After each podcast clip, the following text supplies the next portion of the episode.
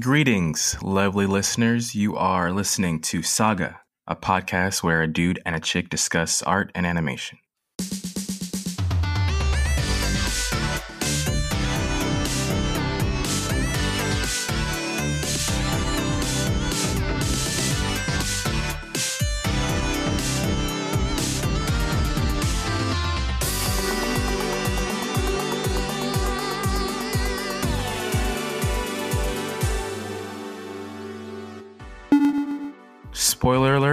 This audio may contain spoilers, so please proceed with caution or an open mind. I don't care. Hello, and thank you for listening to Saga Podcast, where we talk about animation and other animation things. My name is Sarah, and today we are talking about the Netflix movie called Sound and Fury.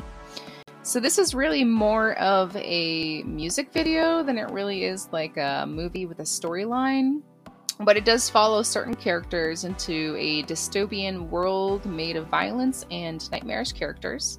The movie is basically one long music video whose music is full is whose music is of Sturgill Simpson. The animation goes along to the album released on September 27th, 2019, with the same name. The animation was directed by the Japanese Junpei Mizusaki, of the animation studio Kamikaze Douga. Uh, this was all financed by the Simpsons record label with a multi million dollar budget, um, or at least a million plus budget. Uh, yeah, uh, so actually, just to clarify, um, uh, each episode uh, slash like song did have like a new person directing it, so uh, it's a little correction there. But um, my first impression when I was watching this, uh, I I was really con- confused. I, like I I didn't really know how to take it. I didn't really know what to expect, and quite frankly, I I I didn't like it really, and and I was worried that I wouldn't have much to say about it because I was just so like uh, con- confused. But with that, actually, yeah, I felt the same way. Um, but I had to do a little bit of digging on like who and why this was even created before I was like, okay, now I get it. Yeah, um, yeah, uh, yeah. So I actually watched it a second time just last night, and and it was pretty much a, a 180. Like I understood what, what what was happening much more, and and I liked the quite a few of the songs a lot more. Like at least half were like I have on Spotify now, and um uh and I'm really excited to like talk about what the story was because it's actually kind of uh kind of cool. What were your thoughts?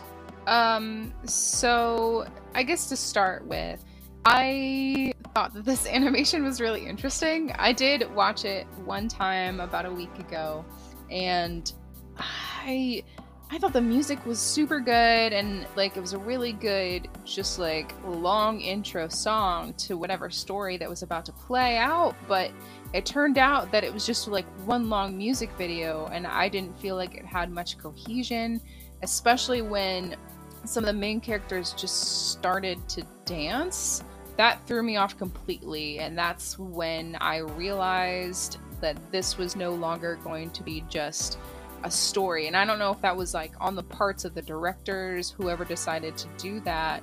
Um, like, this isn't going to be your traditional Netflix, like, m- mini episode or mini series or mini show. This is going to be um, what it is and it was completely different than anything I'd seen on Netflix before.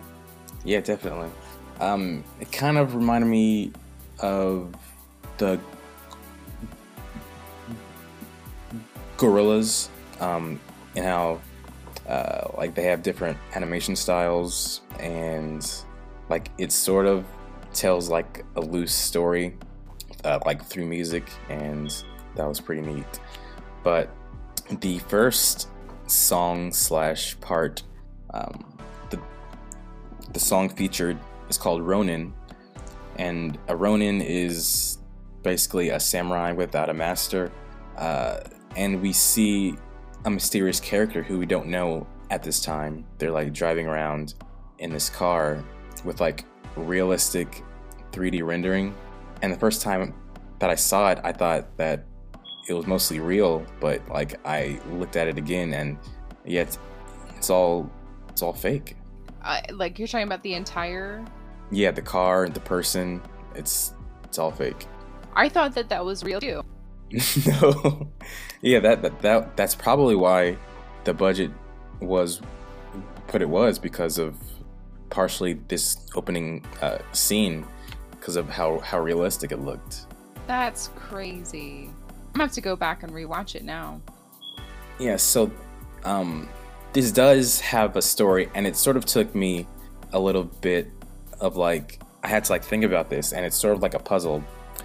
But the first part is a flash forward, and I think it might be like I don't know where it fits on the timeline, but I think it's maybe the like the very very last thing or the second to last thing. Um, but it's interesting, and it and this part features a city that we see in one of the later parts, um, part eight, where it's in like first person. You know that the one, and he's like trying to find safety. I think that might be the same city, but I don't know. Okay, so it seems like there's a lot of different facets to this that like I wouldn't have even thought about had you not done a little bit of digging. And so where did you find some of this information at? Uh, just by watching it. Yeah, yeah.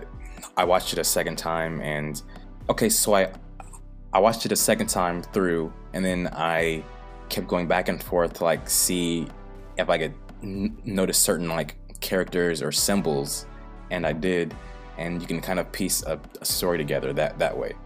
So, in the second part, um, uh, which I think is actually what takes place first on the timeline, re, re, remember to breathe is the name of the song featured, and this is where we see the gunman and the poisoner.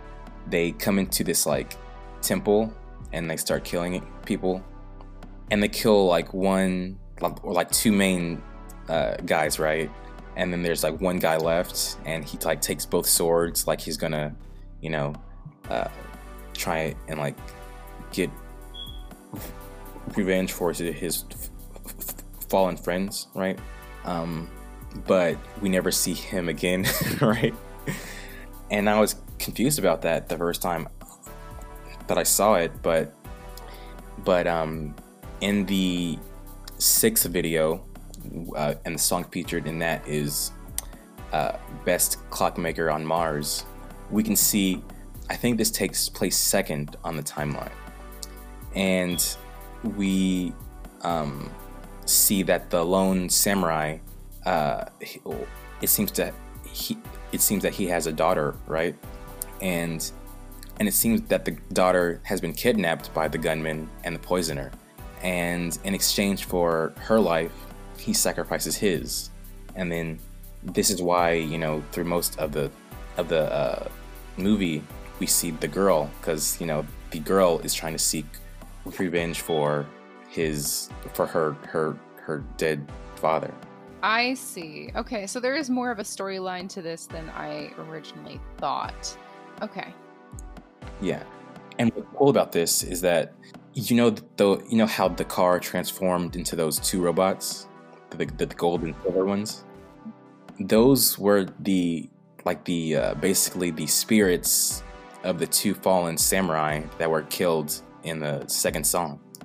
yeah, it's pretty cool. Um, yeah, on on first watch, it's like super easy to miss this stuff, but it's it's pretty cool going back in retrospect and, and seeing it all.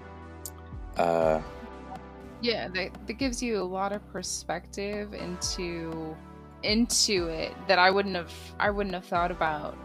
My question is how did how is this music coincide with the story? you know, each song is like individually tailored to whatever scene it's in, but I'm not sure if like you know, if if you my first thing is like when I listened or watched this, I listened to the music cuz it was a music video and um I really wanted to know more about the the artist because it's all of it is just one artist. And Sturgill Simpson, and I did a little bit of research on him. and I'm not a music expert, so I can't really say whether or not he's very good or not. but um, from what I've read, he's somewhat of a cowboy in the music industry, and he totes the line between country music, synth, rock, hip hop, and dance style music and doesn't really have like a particular style or genre that he fits in and is kind of seen as a bit of an outcast. I guess there's been a, um, a bit of a controversy around him and how he, how, like, should he be at the Country Music Awards or something like that. But he, to me, his voice is his very like Johnny Cash like. He has like this like bluesy tone to him when he sings, but then he adds these tones of you know the electronic music and um, dancing, and it's just like it's kind of poppy in ways. Yeah, it's it's got like lots of flavor in it. Um, it's really unique and interesting. Um, and I think that that I read somewhere that like this has like been his most experimental album so far. So yeah. Yeah, yeah. I guess he started making music when he was younger, but then his wife convinced him to start getting back into it like 2011, 2012. And since then, he's just been releasing album after album. I think this is his fourth album that he has released. Um, and along with the music video, which he convinced his record label to to sign off on. Mm, that's cool. That's good. Um, so uh, let's see. So the third song, uh, "Sing Along," is pretty much where the like the meat of the story starts, and this is where we, we see the girl.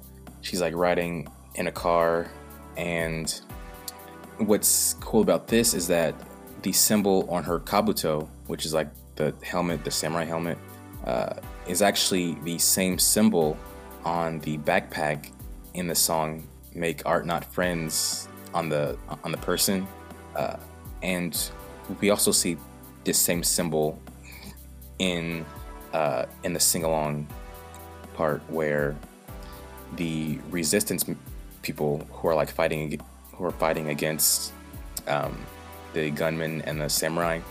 So I think that this symbol is a symbol of resistance. Um, so that's that's pretty cool. So so the person in five has some relation to the person in in three, but uh, in this next song, a good look, you had some problems. I don't know if I want to say problems, but like you were confused about this one, the dance part.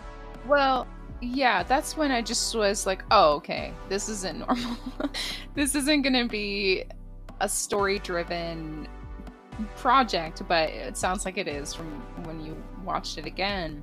It just threw me off. I was like, okay, this is new. yeah. Yeah. Uh, I think this, yeah, I think um, like this song in, in particular like feels like the like the most different from all the songs on the album. Perhaps like it, like it feels like really like funky poppy. Yeah, you could definitely say that. Um, and what if I told you that that that that the dance sequence actually makes sense and fits into the story? I don't know if I believe you. well, like it's crazy, but it actually works. So in in in the previous song, uh, "Sing Along," where we see the girl, she's like she's like driving in her car, and then the robot, and then the car turns into the two robots, which then transitions into this one. But what happens in this one is that we see the girl on the motorcycle, right? And I know you said it's been a week since you've seen it, but when she's on the motorcycle, like there's like a flash of light, and then the camera uh, jets out or or zooms out, and we see the girl holding a poster up saying uh, the story so far, right? So and it basically flashes back to what we know so, so about what we know so far.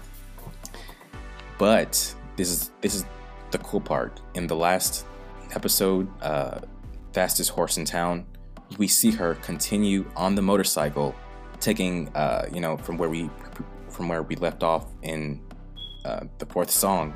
So I think the second part of episode four is actually a victory dance because they have successfully killed the gunman and the poisoner.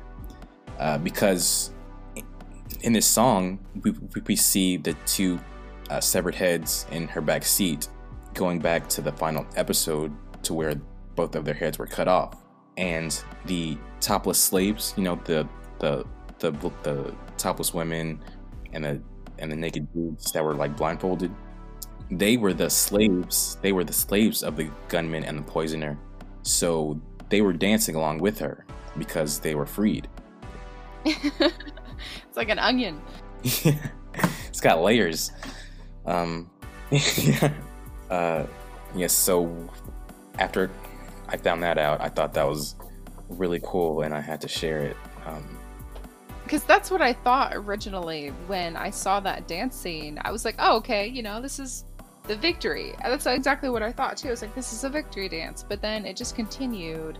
And it's one of those things I think you, because the story is so manipulated. It's not from beginning to end. It's from end to middle to uh, yeah. It's non-linear, so it it gave it the illusion of dream, like dreamy kind of thing, where you know the end is not always as it appears. Right. Um, and I think because of the nature of the album sorry because so i think for the because of the nature of the album like they wanted to like uh, make it interesting from start to finish and not tell like an uh, an obvious story if, that makes sense. Um, like if you're just listening to the album. You want it to like be interesting and not tell a very predictable story through like the the feeling or the lyrics if that makes any sense. Right.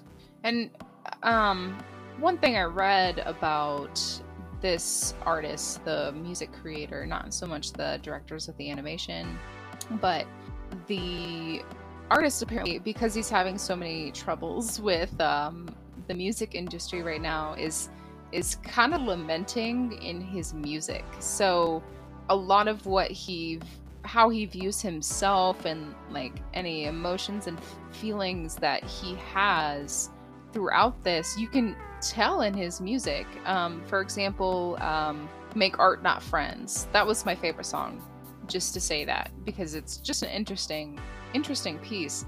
Um, you know it's it's all about the art for him where everyone else is like no you have to be this person and perhaps do this thing in order to make it in the music industry. And i think that's his one of his biggest troubles with the music industry is balancing you know where he lies as is he a foe? Is he a friend?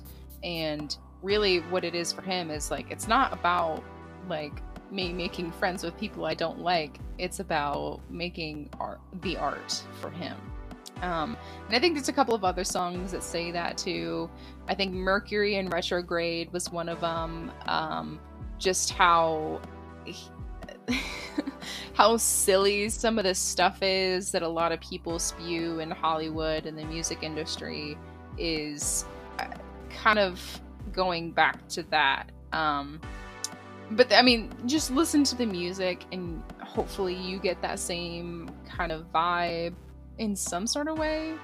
Yeah, um it's it seems like like you're more like you like the lyrics, like the message. Right? Yeah, that's what I usually listen to in music regardless. If it has words, it's all about the lyrics for me. Yeah, I'm I'll I'll listen to the lyrics like maybe on my 10th listen. It's not my first priority, but I get you.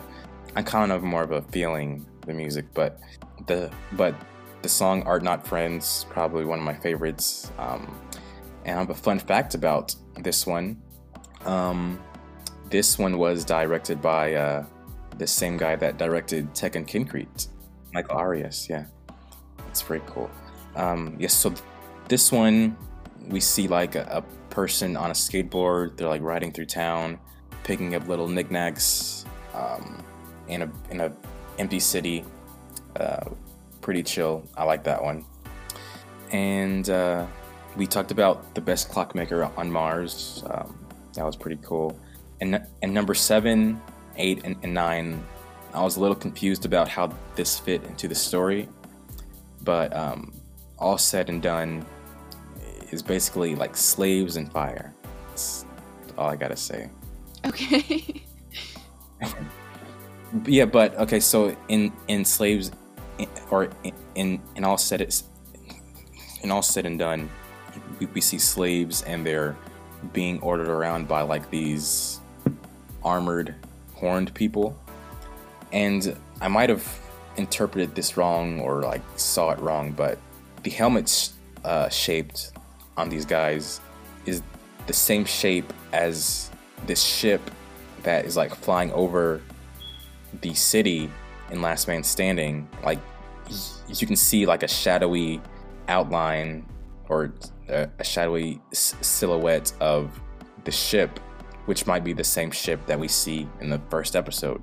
So uh, I'm not sure if it's the same thing or how this fits, but um, I liked the the like the upbeat nature of Last Man Standing with the very like tragic happenings and how everyone died and the cat died. I like that kind of. yeah. right. So in the next one, uh, Mercury in retrograde, I really like that song too. And did you get a David Lynch uh, Eraserhead vibe from this? I'd have to go and rewatch that last part because I'm not sure if I get that vibe. But there is a lot of influence, I think, from David Lynch. He's in a lot of different things that I like you wouldn't even recognize. Oh yeah? Yeah, like um I'm not saying like he is an artist, but like is an influence. He's influenced quite a bit of art. So like I wouldn't be surprised if there was some David Lynch esque features in this because it's so dystopian and so dark. You're right. Um, and this one, it had like a, a string theme where like people were turning into strings and like like threads were like tying up and knotting. Um, it's pretty cool though. Um, but I I don't really know how those last three uh, fit into the story. But last but not least, uh, fastest horse in town. It's pretty much the final battle. Um, pretty straightforward, uh, and it was a finish to this sort of like saga that was featured in this uh, anthology movie project thing. And just be before the movie turn turn uh, turn turns off, there's a message like saying this movie is dedicated to all the people that lost their lives from senseless violence worldwide or something like that. Uh, which I'm not sure if it's that if that's a statement to what this project. Uh, uh, yeah, yeah. Yes, it is. Actually.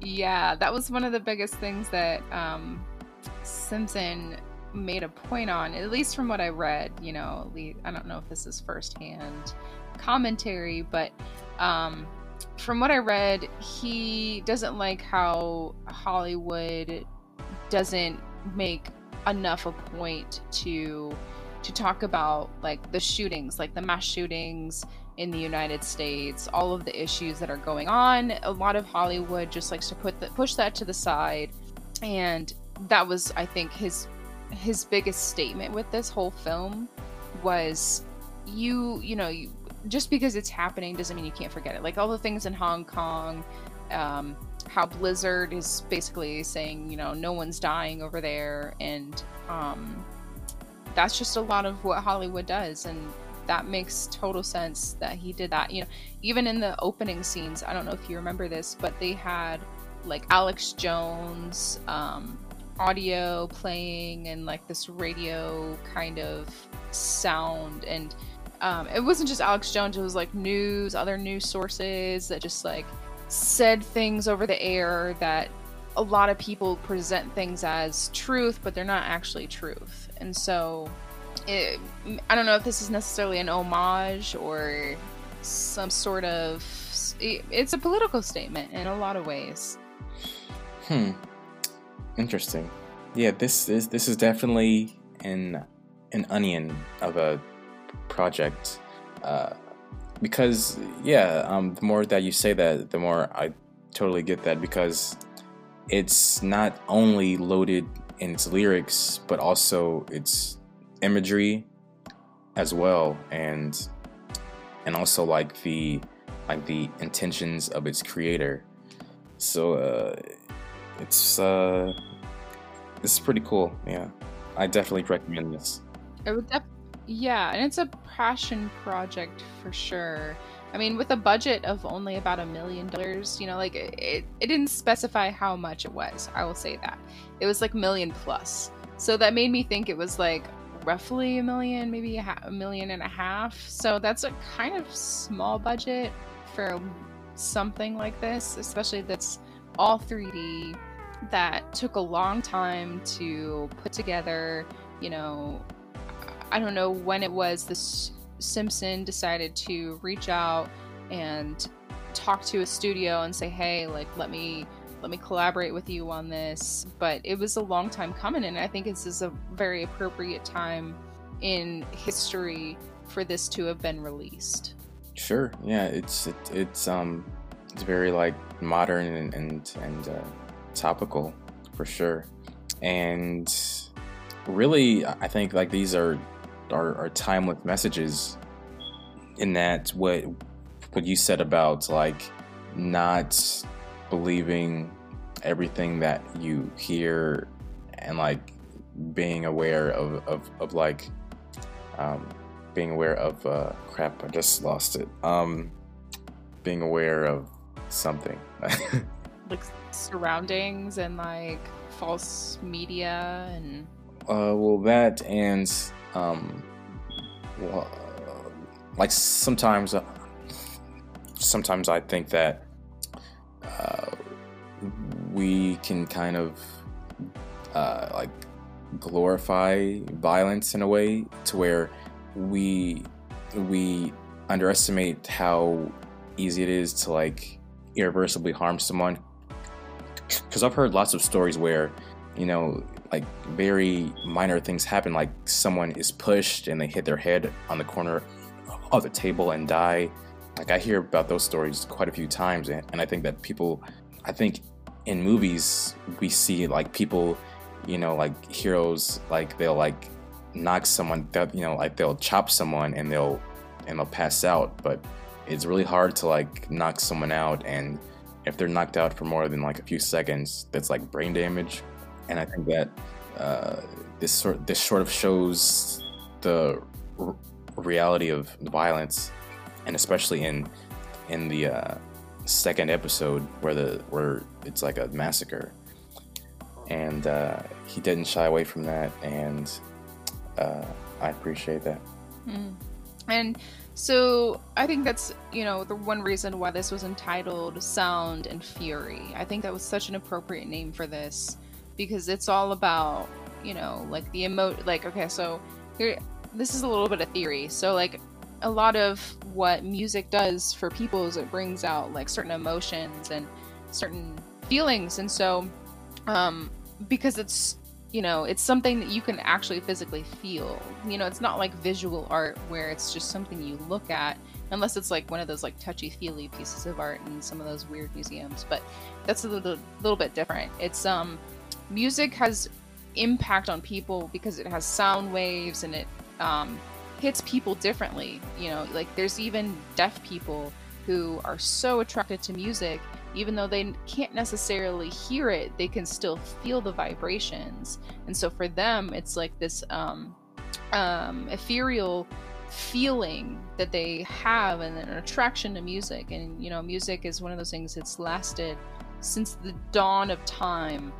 We've been listening to music. So, in order to do that, like, you know, a lot of musicians take sound and format it so specifically to whatever emotion they're trying to portray, and that impacts their audience. So, I guess the title in Sound and Fury maybe is like, yeah, you're supposed to be mad about this. this, be mad.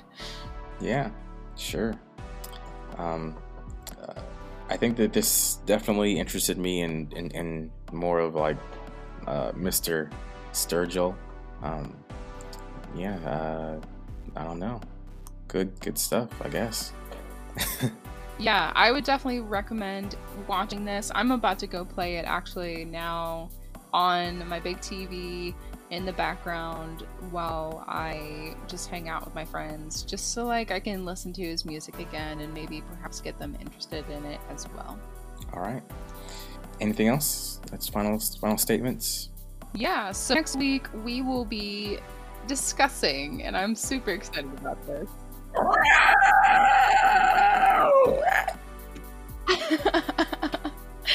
Primal, the Genndy Tartakovsky new series, which is super exciting. I believe it comes out on October.